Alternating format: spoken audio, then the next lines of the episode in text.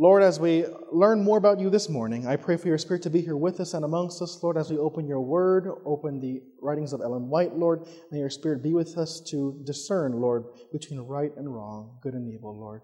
Thank you for the privilege, Lord, of being here at camp meeting. In Jesus' name, amen. Poisonous Frogs, Part 2. Revelation 16, verse 13, and it talks about the threefold union. It says, And I saw three unclean spirits like frogs coming out of the mouth of the dragon, out of the mouth of the beast, and out of the mouth of the who? The false prophet.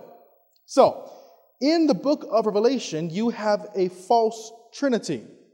For every truth that God has, Satan has a counterfeit. For the true gift of tongues, he has gibberish. For the true Sabbath, he has Sunday worship. For the, for the true Trinity or the Godhead, you have the false Trinity, the dragon, the beast, and the false prophet. But don't get confused here because the false Trinity is not the threefold union. The frogs that come out of their mouth is a threefold union. The dragon, the beast, and, and the false prophet is the counterfeit Trinity. But the frogs that come out, the messages that, that come out of their mouths, are the anti three angels' messages. So, what does a frog do? What does a frog do? They hop, right? They hop, hop, and then hop, and then hop. They'll stop. You scare them to hop again, right? So, the dragon, the beast, and the false prophet, these three unclean spirits like frogs, they come out of their mouth. In other words, their teachings and messages from the dragon, which is paganism and spiritualism, ultimately Satan the beast, Catholicism, and the false prophet. Who's that? Apostate Protestantism, right? So these messages, these false messages, comes from all these three things, and they're hopping. They jump here to here, and they'll stop here for a few years. And then they'll go a little further. Stop right there for a few years, and then, and then go a little further. You see, the, the devil is smart. He doesn't just give you total apostasy at once, it's a growing progression. And this, this emerging church movement first entered Seventh day Adventism in 1903. There was a book on the plates at the Battle Creek um, Review and Herald on the night that it burned. How many of you know what the book was called? The Living Temple, right? Written by Dr. John Harvey Kellogg. And that book promoted a theory, a concept called pantheism, but more specifically, we learned this morning it's what? Panentheism. That's right, good job. So, this first enters Seventh day Adventism through, uh, in 1903 through Kellogg. Let's move on here. Okay, we, we went over that. Dragon the beast and the false, my clicker working. False prophet, there we go. Ellen White says, GC page 561, Satan has long been preparing for his final effort to deceive the what? The world. The foundation of his work was laid by the assurance given to Eve and Eden. So, for every deception that Satan has, past, present, or future, every single deception was laid back in the Garden of Eden, right? This morning we saw that what happened in Eden? Well, there were two lies that Satan, the serpent, gave to Eve there in the garden. Number one, ye shall not surely die. And you know, once again, we as Seventh day Adventists always focus upon this theme here ye shall not surely die, right? We, we preach it to our kids in our prophecy seminars that, it's, it, that this concept has to deal with the state of the dead. And yes, it does. But we sometimes overlook verse 5, which tells us, Ye shall be as gods, knowing good and evil. Isn't that right? And we saw earlier that, that this term emergence or emerging spirituality comes from what? The great chain of being. Remember that? It goes back thousands of years ago. Every pagan religion, Babylon, all these pagan religions built upon, uh, their, their religion was, was built upon this great chain of being where you evolve and you basically become your own God. You see, that concept was the same concept given to even the garden. Ye shall be as gods, knowing good and evil. Same concept. It's never changed. So this emerging church is not something new. It's old. And, and that's why in this movement, leaders in, the, in this movement always go back to ancient Christian resources, recontextualize them into the modern. They always go back because it's the same thing for thousands of years. It's great, this great chain of being. On the left is the traditional one. On the right is the, is the more modern one using uh, that has been used in the 18th century and 19th century as well. Let's move on. Notice, Sister White says, through his subtlety, he gives to his soul destroying errors the appearance of truth. Herein is their power to deceive. It is because they are a counterfeit of the truth that spiritualism, theosophy, and the like deceptions gain such power over the minds of men. Herein is a masterly working of Satan. He pretends to be the savior of man, the benefactor of the human race, and thus he more readily lures his victims to, uh, to, to destruction. Notice, we learned earlier different spiritual disciplines that are taught, such as contemplative prayer, centering prayer, lectio divina, centering prayer.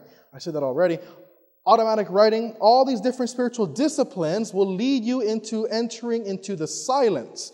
And there in the silence, something is to speak to you there. And if you're Christian, if you're a Christian mystic, then you would think God speaks to you there. If you're a Buddhist mystic, then I don't know what speaks to you there. Peace speaks to you there. If you're a, if you're a Jewish mystic, then Elohim speaks to you there through Kabbalah, right? The spiritualistic Judaism. So that's what, but notice what Ellen White says in regards to spiritualism and theosophy. Let me ask you, what's theology? Study of God, right? Theo, God, ology, the study of. So it's knowing who God is, theology. What's theosophy? The philosophy of God, right? So, what's the difference between the theology and the theosophy of God? Theosophy is made by Exactly. Back in the ancient Greek, we, we had those famous, uh, the, those famous Greek philosophers Plato, Aristotle, I don't know, who else? Socrates, all these guys, and they were philosophers. They would just sit down all day, easy job, sit down all day and just think about things and just say nice sentences that we repeat over and over and over in the 21st century. Philosophers. The theosophy of God. In other words, God is not we don't really use the, the biblical traditional Seventh day Adventist hermeneutic of a, of a historical grammatical approach to Scripture. We then look at the Bible as a philosophical book, and we take things here and there what pleases to us. It's called the principle based what? Approach to Scripture. And we, and we have seen this being introduced recently in our church during the whole women's ordination debate, right? Remember that? Where in order to prove uh, women's ordination from the Bible, you would have to only use the principle based approach to Scripture. That comes from the whole line of theosophy. And she says, um, truth that, that, that spiritualism, theosophy, and the like deceptions gain such power over the what? Why do all these spiritual disciplines have to deal with the mind? That's where the battle is. Right? Christ says, or Paul says, let this mind be in you, which was also in Christ Jesus. We ought to have the mind of Christ because that's what helps us to overcome sin in this life. Now, spiritualism and theosophy is linked to the minds of men. Let me tell you, I'm pretty sure God showed Ellen White this over a hundred years ago because he knew that his remnant church w- w- would be facing the very same things today contemplative prayer, centering prayer, the emerging church movement, spiritualism. And then he pretends to be the savior of man. Linked to spiritualism is a false Jesus. Is a false Jesus. We hear movements all the time saying, let's just talk about Jesus. And that's a great thing. We ought to talk about Jesus, right? For he, he, for he is indeed the center of Seventh day Adventism. But Christ says, I am the way, I am the truth, and I am the life. No man goes to the Father except through me. Christ is revealed through truth. God the Father is revealed through Christ's life here on earth, found in the Word of God, not through mysticism. Ellen White says, uh, the Messages, Volume 1, page 204 and 205. The enemy of souls has sought to bring in the supposition that a great reformation was to take place among who? So, guys, this is specifically for Seventh day Adventists that this Reformation would consist in giving up the doctrines which stand as the pillars of our faith and engaging in the process of reorganization. In other words, the traditional Seventh day Adventism doesn't work anymore. We saw earlier in part one, Dr. Leonard Sweet said, What? Reinvent yourself for the 21st century? That's the fulfillment of Ellen White. Were this Reformation to take place, what would result? The principles uh, of truth that God in His wisdom has given to the remnant church would be discarded. Our religion would be changed. The, the fundamental principles that have sustained the work for the last 50 years w- would be accounted as error. A new organization would be established. Books of a new order would be written.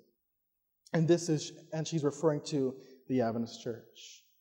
Notice how she talks about when this movement comes upon the scene of Seventh day Adventism, the pillar doctrines of this church would be attacked. And let me ask you, let me ask you, what's a pillar doctrine in our church? Well, we have things like the Sabbath, like the state of the dead, like, uh, I don't know, name some.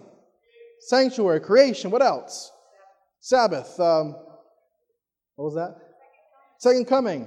A bunch of different doctrines, pillar doctrines as Seventh day Adventists.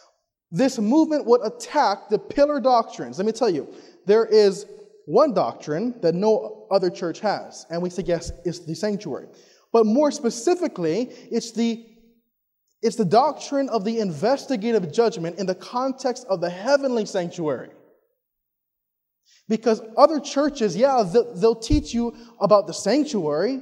Back in Israel a long time ago, there was three compartments, six articles of furniture, right? Ark of the Covenant, all that stuff. They'll teach you that stuff. But nobody teaches that something took place in a heavenly sanctuary in 1844. Nobody. And, and that judgment has started since then. This movement will attack that. We're told by Ellen White. Let's keep moving here. Uh, this comes from Wikipedia. This is the uh, kind of sim- uh, the basic definition of this movement. It says the emerging church movement is seeking to missionally. Now, that term right there, missionally, is used a lot in their writings. We want to missionally do this, and missionally do that. It's used a lot. Assist people to shift from being spiritual tourists to Christian pilgrims. Many are drawing on ancient Christian resources recontextualized into the contemporary, such as contemplation and contemplative forms of prayer, symbolic multisensory worship, storytelling, and many others. This again has required a change in focus as the majority of unchurched and dechurched people are seeking something that works rather than something that is what? True. Now, is there a problem in that statement? They're seeking something that works rather than something that is true. Let me ask you, why hasn't Jesus come back yet? Why are we still here? Why is the Seventh day Adventist Church, God's remnant church, who has the last day message, why are we still here? If we're told, we're told, if our church had received the message that God gave to elders Waggoner and Jones, what, what would happen? Christ would have came that very same year. Which tells you one thing. If we're still here, and if we keep having more camp meetings for the next 30, 40, 50, 60 years, is because we haven't looked at that message. That's the answer to this movement, which we'll talk about after. Kids, millennials, my classmates, my friends, my people older than me, millennials, they're looking for something that works rather than something that is true. You know, I, I, I travel a lot and I speak all over. And it's sad to say, but I meet many Seventh day Adventists who are conservative, um, that are really miserable people. I don't know about you, but have you ever met somebody who's miserable on Sabbath? you go, Happy Sabbath, and look at you with that stern face. Keep your voice down, it's a sanctuary. You know, just very, I, I mean, they're, they're all over. You know what? I shouldn't say this because I'm on recording, but you know what I call them? Sabbath keeping Catholics. I know that's a strong word to say, sorry. But basically, they have the truth, but the spirit behind them is the same spirit of the papacy. There are lots of people who like to control things, who, who like to dictate things, who love to receive authority over other people. It's the same spirit and power of Babylon. Sabbath keeping Catholics. That's why when the fourth angel's message, Revelation 18, verses 1 through 4, says, Come out of her, my people, and be not partakers of her iniquities, that angel is not only referring to people outside the membership of the Adventist church, he's referring to even people in the Adventist church. Because Babylon is not just a church down the road who worships on Sunday. Babylon is found in our hearts, in our minds. Come out of her, my people. Amen? Okay, let's move on. Proponents believe that the movement transcends such modernist labels of conservative and liberal, calling the movement a conversation. The, these emergents always call their movement conversations. Let's dialogue about this, a conversation about this. To emphasize its developing and decentralized nature, its vast range of standpoints, and its commitment to dialogue. Participants seek to live their faith in what they uh, believe to be a postmodern society what those involved in the conversation uh, mostly agree on is their disillusionment with the organized and institutional church and their support for the what? Deconstruction of modern Christian worship, modern uh, uh, evangelism, and the nature of modern Christian community. Interesting. Once again, with that being said, let's read the quote again. Through his, subtle, through his subtlety, he gives to his soul destroying errors the appearance of truth. Herein is a power to deceive. It is because they are a counterfeit of the truth that spiritualism, theosophy, and the like gain, uh, and the like deceptions gain such power over the minds of men. So she says the reason why these deceptions gain power over men is through what? Spiritualism and theosophy. Uh, he, he pretends to be the savior of man, the benefactor of the human race, and thus he, he more readily lures his victims to, to destruction. You know, we're told by Ellen White that in the last days, Satan will actually, li- literally appear as Christ on earth, right? We're told that. He will do that. After the Sunday laws imposed upon people, Satan will, uh, the, the first uh, phase of this law, the, the, the national Sunday law, is imposed. Satan will then appear. And then, after he talks with, I don't know what, what he's going to do, I'm not a prophet, don't want to be, he, he will then impose a death decree, right? We're told that in Revelation 13. He will cause all those to worship the first beast before him, and those who, and those who, who uh, receive the mark on his forehead or, or in his hand will, will be put to death. The death decree.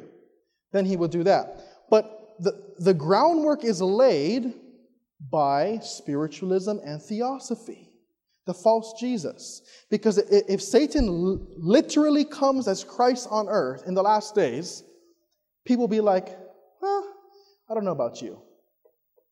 But if they're conditioned years before about a false Jesus, when he comes, they'll accept him with open arms because they're used to this false Jesus, this, this postmodern Jesus.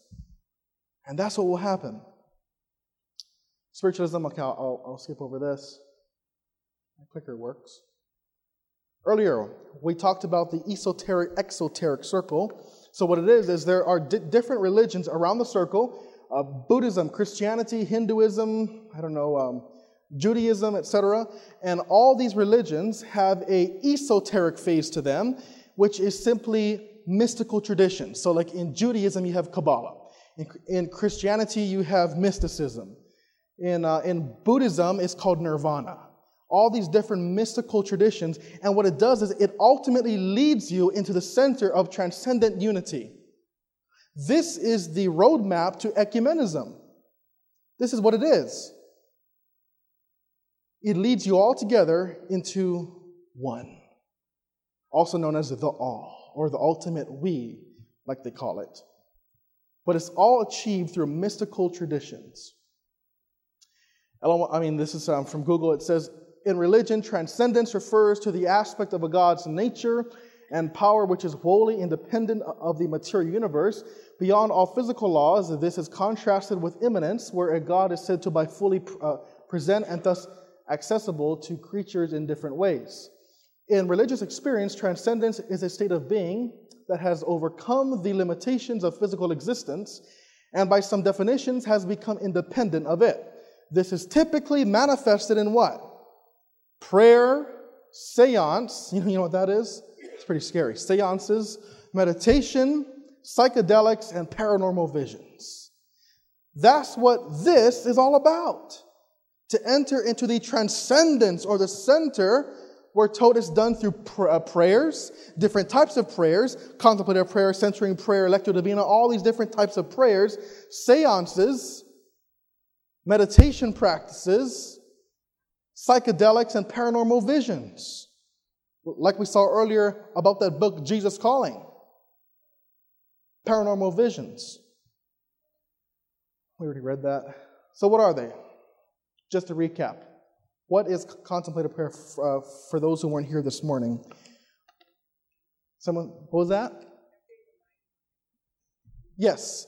All the disciplines end up uh, make you empty your mind, but uh, more specifically, this is simply focusing on one word or one phrase. Like say, say for instance, you're, you're, having a stress day at work, you go home and you want to just tune out, empty your mind. You will focus on one word. I don't know if it's um, Hawaii, because I'm from there. You would focus on one word and you just think about it. Think about the beaches there, think about the waves and the coconut trees and all that stuff and you just enter into the silence where your mind is empty and nothing can, eh, you're in a trance basically. So that's what this is. Um, but the, what, what people do is they recontextualize it into a Christian veneer. So you think on something biblical, like the word faith, or the word peace, or the word Jesus, where you enter into the silence where your mind is stripped away and where supposedly God speaks to you there in the silence. Uh, and then now, breath prayers. It goes the same, uh, all these prayers end up in the same place through, through different methods. Breath prayers. Use breath prayers throughout the day, as many Christians have done for centuries. You choose a brief sentence or a simple phrase that can be repeated to Jesus in what? One breath. By the way, you know Rick Warren? Uh, you know his books, The Purpose Driven Life and The Purpose Driven Church? Earlier, I talked about something called practicing God's presence. How many of you heard of that before? Where you practice the presence of God. This is done by a bunch of mystics as well. Now, his books, The Purpose Driven Life and Church, simply uses the method, the spiritual discipline of practicing the presence of God both in your life and in the church. That's what, that is what his whole book is built upon, is practicing the presence of God, which is a uh, spiritualistic thing as well. By the way, is spiritual formation bad? Is it? Is the term itself, whoops, is the term itself spiritual formation bad? No. Is there biblical spiritual formation? Yes. Simply forming your spiritual life. That's biblical. As I read the Bible every day, as I contemplate on the closing scenes of Christ's life on earth, and as I behold Christ daily being transformed into his image moment by moment, that's spiritual formation. The book Steps to Christ is a book on spiritual formation. It forms your spiritual life. But the term today, when you use a term out there today in 2016, it's always associated with these things, these practices. So be very careful. Lectio Divina, we heard that earlier, where you it's, uh, it's, it's, scripture readings, where you just read a passage of scripture um, and you center down and then enter into the silence as well. Prayer labyrinths, where you walk the, the prayer labyrinth and then ultimately you, you get into the center, the silence, and there are four prayer stations in the center, and, and in each station you meditate upon four, four different things. Now, isn't this interesting? Because in the Catholic Church, isn't there something called prayer stations as well? Where you walk around the circle of the church, and in each part, there's different scenes of Christ's life, right? Where you stop and pray there? Yeah, Station of the Cross. Same thing. It all goes back to the very beginning. Same method, same thing. Oh, here we are. The Practicing of God's Presence. This is by uh, Brother Lawrence. He was actually a chef in London, and then he moved to America, wrote the book Practicing the Presence of God, right here. Um, and this book is actually quoted and used by many people, many uh, famous theologians out there, uh, in order to help assist in their spiritual life. Also, we talked about earlier what is the difference between the DMin program and the PhD program? What is the difference? Remember that? What is it? What is a PhD? It's a scholarly degree, right? So if you want to teach at seminary, you, you obtain a PhD, and there you would lecture on, I don't know, say Greek or Hebrew or semiotics or, or whatever it is. You would lecture as a, as a scholar. Whereas a DMin or a doctor of ministry is a professional pastor. Now, the thing is, a bunch of these DMin programs in the various university, uh, universities out there are heavily built upon this book here. Why? Because this will help you become a professional person in practicing the mystical presence of God, which is where George Fox teaches as well. They, they teach this as well. And once again, we mentioned earlier that four of the five founders of the what? Went there to receive their doctorate of ministry degrees. This book here, Jesus Calling, remember that? Who wrote it? Sarah Young. Do you remember how she wrote it? There we go. There it is. She says, My journey began with a devotional book called God Calling back in the 1930s by two women who practiced writing, there we go, same thing, in God's presence writing the messages they received as they listened. About a year after I started reading this book, I began to wonder if I too could receive messages during my times of communing with God. So I decided to listen to God with pen in hand, writing down whatever I sensed Him saying. So it's not like I'm going to read God's word and see here what He's saying and, and then write a book upon that. She basically, what happened was she, she got a pen and a paper, practiced God's presence a spiritual discipline, and whatever she heard in the silence, she wrote it down. This is also called automatic writing. And this is done in seances as well. And once again, this book is a very popular book out there. Very popular book. It's sold in Costco's, Walmart's, Kmart's, all over. Jesus Calling. So, we mentioned earlier, what are the pillar doctrines? We, we mentioned that earlier. Heavenly sanctuary, the, the investigative judgment, Postmodernism, we mentioned that already. Okay, so now the big question. We heard about all the problems this morning, right, at 9:30. All the problems in part 1. Now the question is, how do we combat the emerging church? Is there a way to destroy this thing? The simple answer is no, there isn't. We can fight against it, but this will go to the end. The threefold union, the dragon, the beast, and the false prophet, the frogs that, that come out of the false trinity, this is it. It's taking, taking different things from paganism, from spiritualism, from the, from the Catholic Church, from apostate Protestantism, and putting it all together and says, This is the emerging church. It's a combination of all three unclean spirits. This is the omega of apostasy. This is what will condition the world to accept the false Jesus when he arrives. But God has raised us up, the, the, the Seventh day Adventist Church, to preach a distinct message, like you said. But this, this movement will continue through. So the question is if we ought to fight against it, if we ought to, to guard ourselves from it, how do we guard ourselves and guard our church, guard our children and our grandchildren against this movement. How? Yes, you do. What do we do? You know, for, for, for thousands of years, Christ has always had a people here on earth. He has always had a people. It's amazing.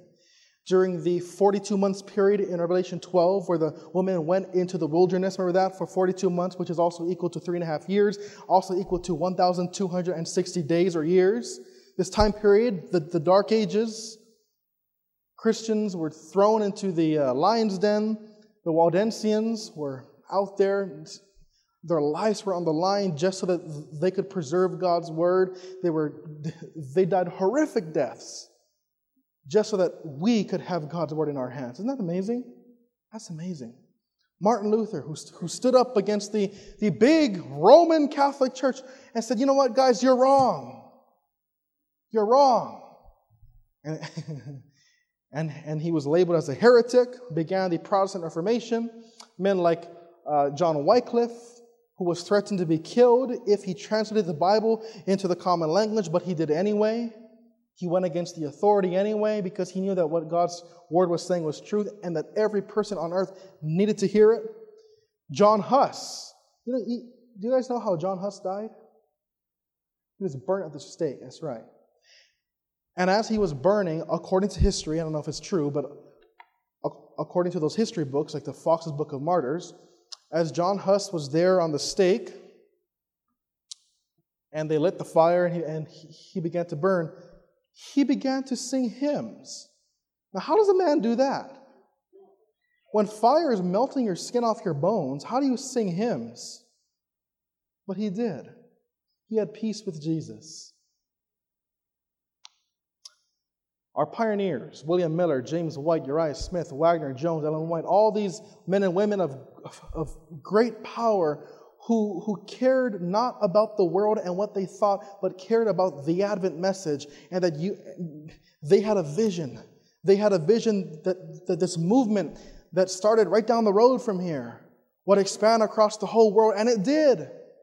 And God used them. You know, it's amazing because I'm here in Michigan for the second time in, in my life, and I'm amazed to see that, you know what, this is where God actually started his movement for the last days. It's actually pretty amazing to me. I don't know about you because you guys lived here all your life. But anyway, Waggoner and Jones, Ellen White says in Last Day Events, page 43 God has a church on earth who are lifting up the downtrodden law and presenting to the world the Lamb of God that taketh away the what?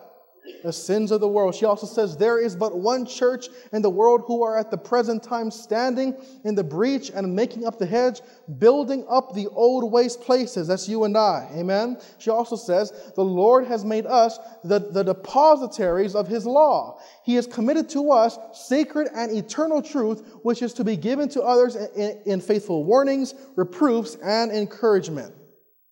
And then finally, she says, in a special sense, Seventh day Adventists have been set in the world as number one, what? Watchmen, and number two, light bearers. To them has been entrusted the last warning for a perishing world. On them is shining a wonderful light from the Word of God. They have been given a work of the most solemn import, the proclamation of the first, second, and third angels' messages. There is no other work of so great importance. They are to allow nothing else to absorb their attention. You know, the most important role in the world, higher than the president in the White House, the most important role is being a day Adventist. We're told that this is God's institution on earth. Yes, absolutely. The message, the movement, people who hold truth. Now, Christ here on earth, how did he reach people? How did he reach people? We're told by Ellen White, Christ, what? Method alone will give true success in reaching the people. The Savior mingled with men as one who desired their good. He showed sympathy for them, ministered to them, I'm sorry, to, to their needs, and won their confidence. Then he bade them follow me. Let me tell you, we're called Christians for a reason. We're followers of Christ. And we wonder why we have failed so many times in evangelism because we have not followed Christ's method alone, right? You know, the most important part of evangelism is not the, uh, the it's, it's not the prophecy seminar. That's important, but it's not the most important. The most important part is before the seminar, months and years before the seminar, where you befriend people, where you win their confidence, where you, where you invite them to church and let them see this loving church family. And then when they come, after hearing truths for months and weeks and years, and they come, it's a reiteration to them, it's sealed in their minds, they're baptized, and, and they'll stay in the church forever. You know, I mean, pastors who, who baptize people after a meeting, and three months later they're gone. It's called bad retention because they have not followed Christ's method alone. It's pretty simple Christ's method alone. Showing sympathy for them, ministering to their needs, winning their confidence, and then follow me. Now, notice, Ellen White says that we are called to be two things. How many things? Two. Number one, watchmen. Number two, light bearers. What's the watchman? What was that? Guard the house. A guard dog? watchman, watching out there, what's going on? And then also light bearers. What is a light bearer? They bear the light, right? Now, I want to talk about a little about light bearers today. Ooh, I got ahead of myself. Turn in your Bibles to Revelation chapter 12. Revelation 12. Uh, and verse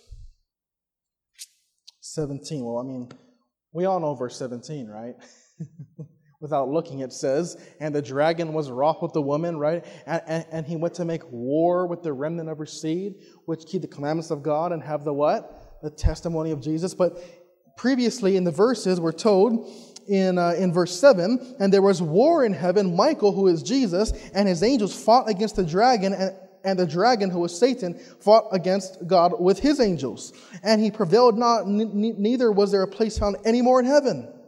So, this great controversy theme, or the systematic, the, the systematic theology of the Seventh day Adventist Church, is built upon the foundation of Adventism. That's what happened. Now, Lucifer. Can anyone tell me what his name means? Light bearers, right? We all know that. Light bearers. Watch this. The Seventh day Adventist Church was raised up by God to do the work which Lucifer failed to do.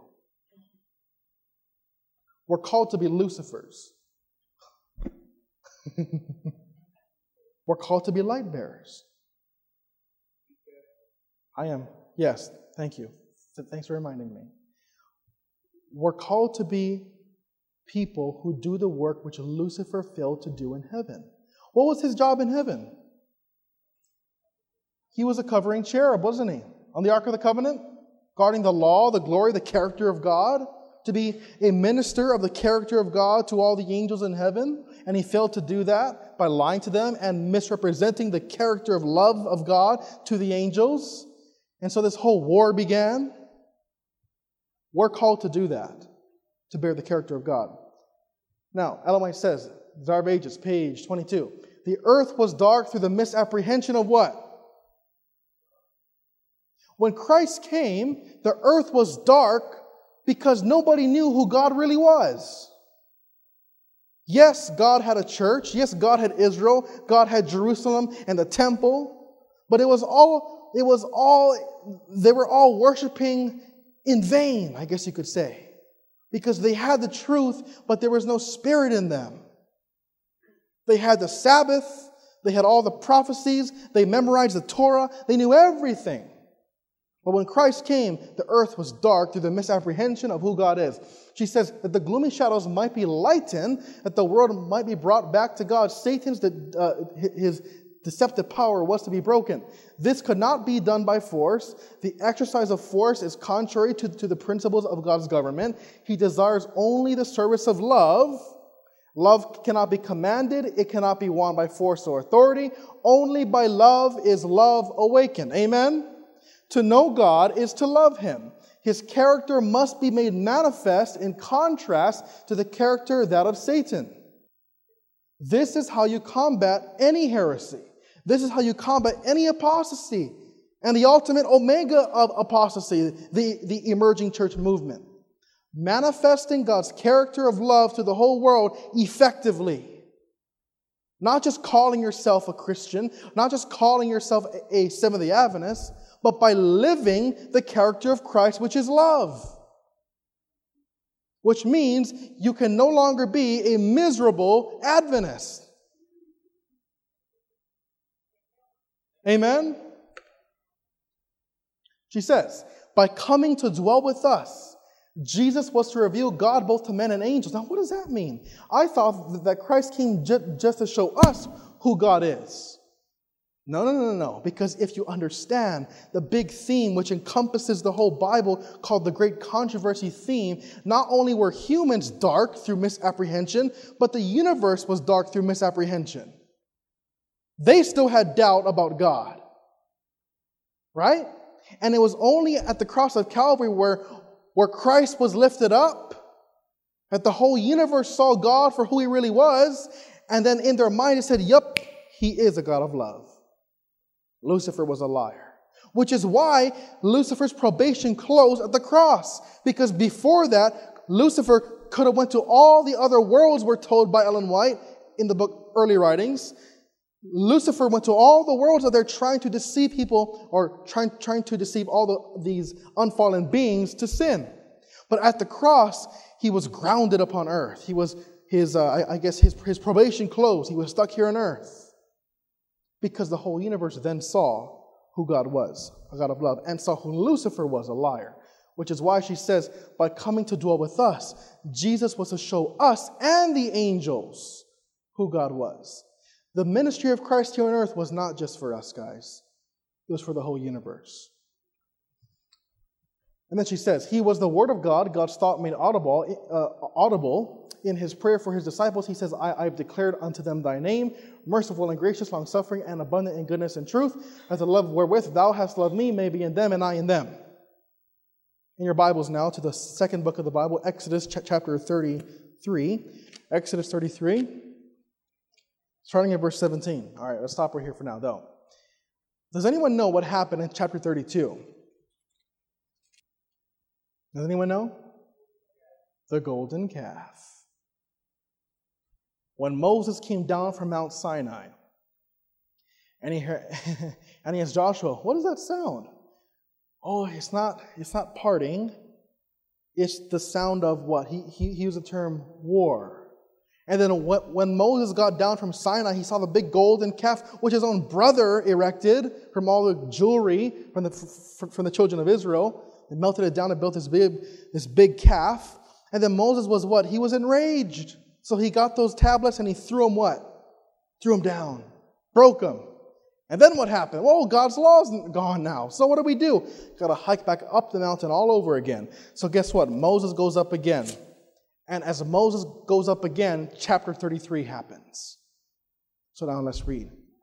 Chapter 33 and verse 17. And the Lord said unto Moses, I will do this thing uh, also that thou hast spoken, for thou hast found grace in my sight, and I know thee by what? What's another word for name? Character. God knew Moses by his character. Moses understood righteousness by faith. Verse 18. And then Moses said, I beseech thee, Lord, show me thy glory. And then God said, I will make all my goodness pass before thee. I will proclaim the name of the Lord before thee, and will be gracious to whom I will be gracious, and will show mercy on whom I will show mercy. So Moses asks God, because Moses is sick and tired of, of, of Israel. They keep disobeying after God broke the whole sea open for them. They still melt their, their jewelry and build a calf. Isn't that crazy? God just broke the whole ocean open for you to walk through on dry ground and you still disobey him. That's what sin does to you. It makes you stupid. It really does. And then Moses, he, oh, he's sick of them. He goes up, Lord, I'm done. Show me your glory. And then God says, Moses, I will show you my name. And then in the next chapter, uh, 34, uh, starting here in verse 5, it says, And the Lord descended in the cloud and stood with him there and proclaimed the name of the Lord. Verse 6, And the Lord passed by before him and proclaimed, The Lord, the Lord God, merciful and gracious, long suffering, and abundant in goodness and truth, keeping mercy for thousands, forgiving iniquity and transgression and sin. So what happens? When God proclaims his name to Moses, God gives Moses his character. Right? His character.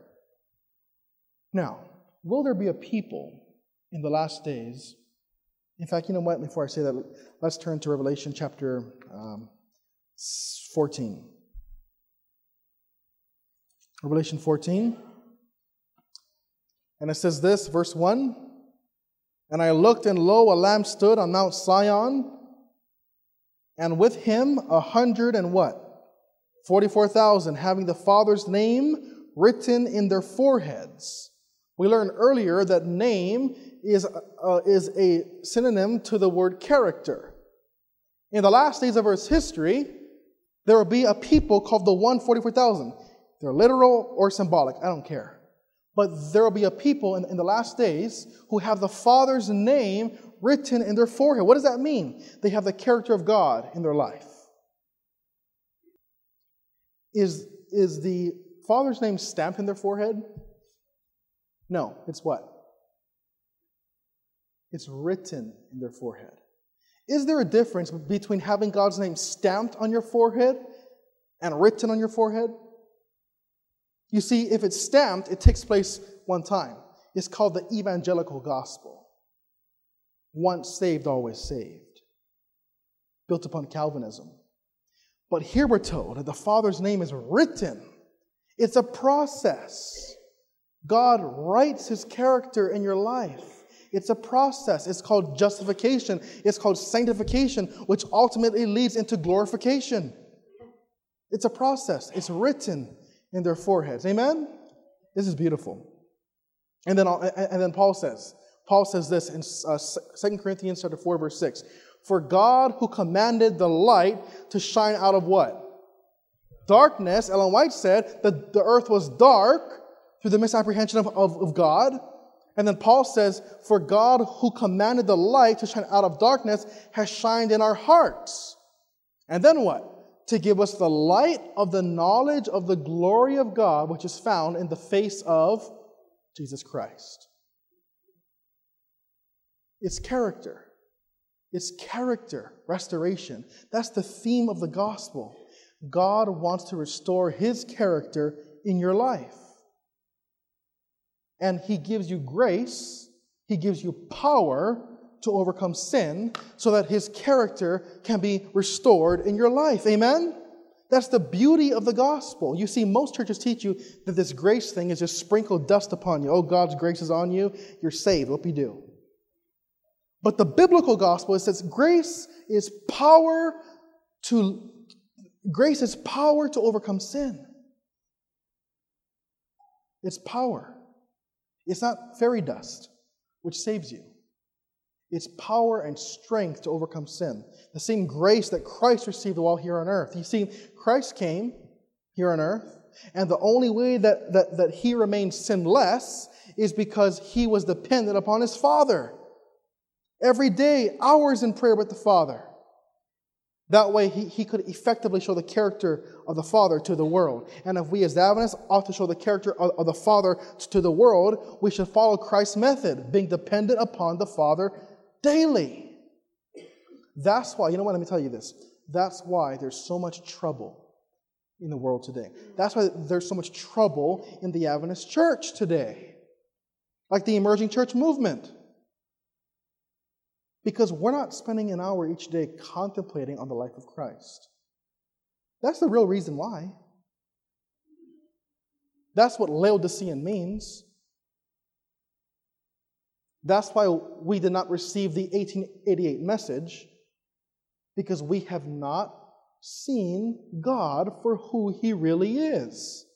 And until we spend time daily in God's Word, learning about who He is, we're not going to go anywhere. We're still going to be here. Michigan Camp Meeting will be here for the next 300 years.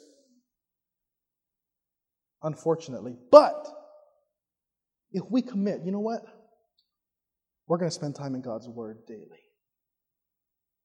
And we're going to behold Him, allowing His character to, to transform us. Things will start changing in this conference. Well, by the way, this conference is amazing already. But things will start changing in the world church. God's character will be vindicated, and guess what? Prophecy will start happening. Sunday laws will start passing. Things will, you know, we're, we're told that um, the last events will be rapid ones, right? Once things, once we do our job, things will happen very fast, and Christ will come. But that's why Ellen White says Christ is waiting with longing desire for the manifestation of himself in his church, when the character of Christ shall be perfectly re- reproduced in his people, then he will come to claim them as his own. You ought to memorize that quote. That's why we're still here. That's why this emerging churches growing and growing and growing. And, and if we don't do our job, it's going to keep growing. Amen? You see, that's why Ellen White always said, always reminded us we're under the herald of the third angel's message. Because the third angel's message is what? Let's turn there real fast. Let's, let's, let's turn there real fast. Revelation 14, verse uh, 6 through 12. Well, that's the total three angels. So let me ask you, what's the first angel's message? Fear God and give glory to him, for the hour of his judgment has come. What does that mean? Yes, it talks about 1844 and, and all that good stuff. But the first word there, what does it mean to fear God? Proverbs 1, verse 7. Let's turn there. Proverbs chapter 1, verse 7. It gives us the definition of what fear is. Proverbs 1, verse 7. The fear of the Lord is what? What's the root word of knowledge? To know God.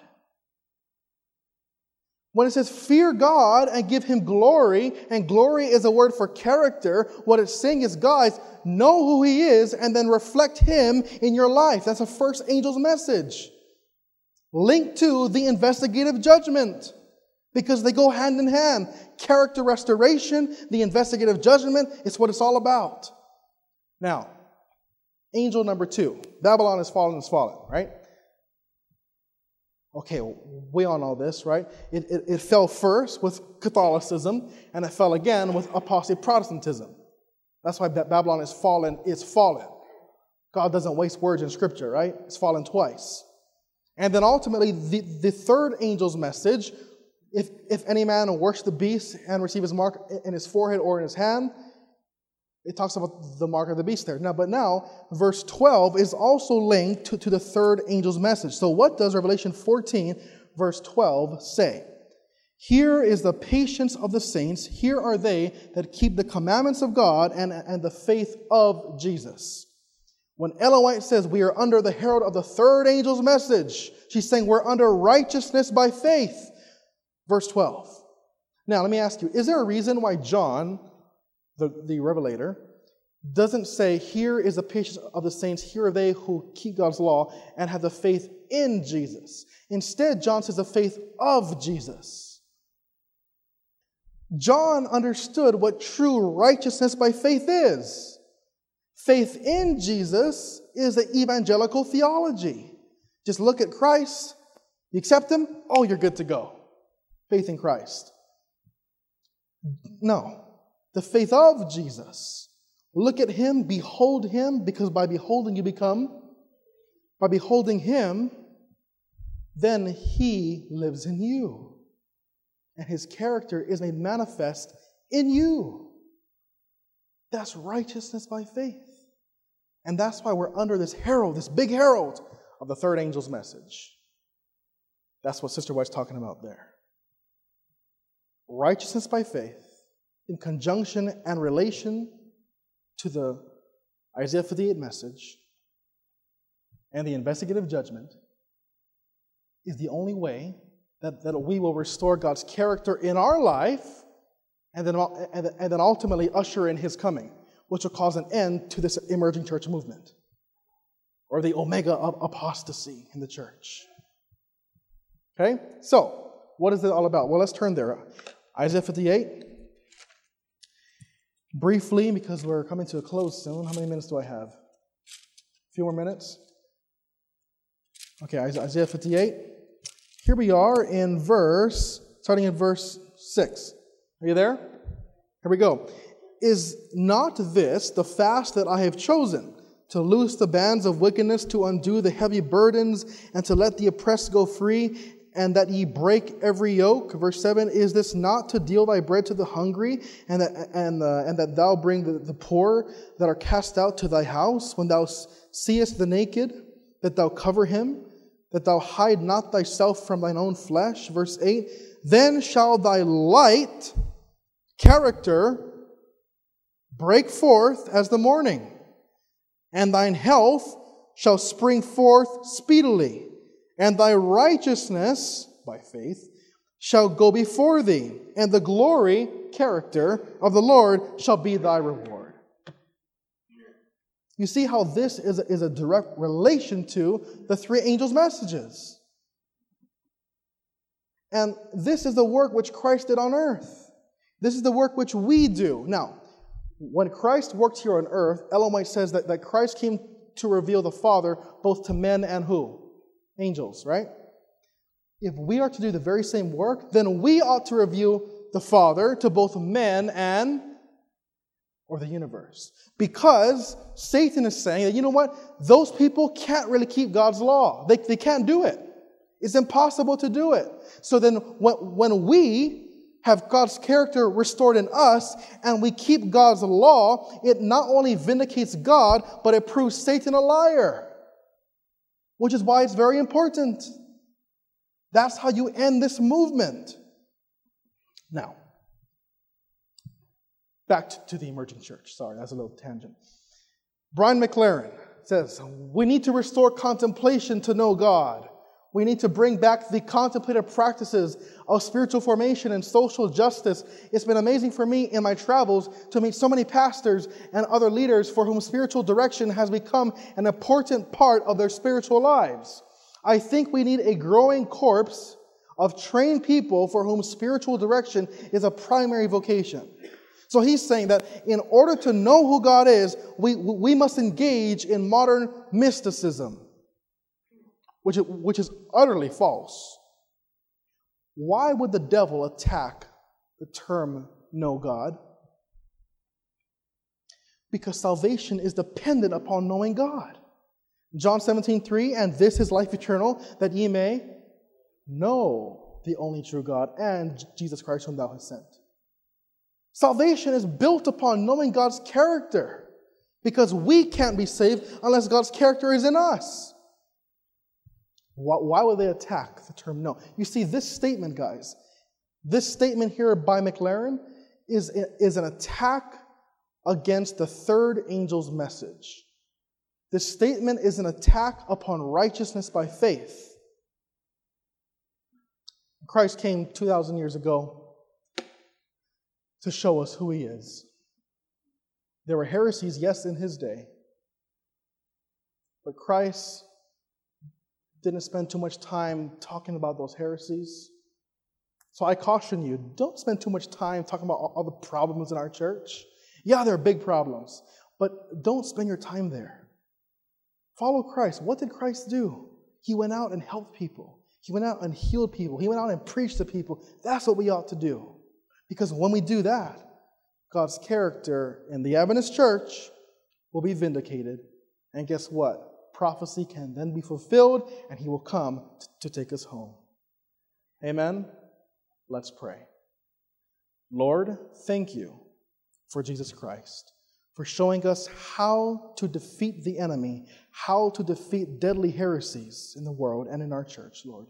Bless each person here, Lord, in their own ministries, Lord, pastors, lay people, Lord, bless them as they go back to their homes and conferences and churches, Lord, as they minister to people, Lord, help them to have your character in their lives. Lord, write your name in their forehead, your character in their forehead. Seal them, Lord, with your character. And bless us now in Jesus' name. Amen. This media was brought to you by Audioverse, a website dedicated to spreading God's word through free sermon audio and much more. If you would like to know more about Audioverse, or if you would like to listen to more sermons, please visit www.audioverse.org.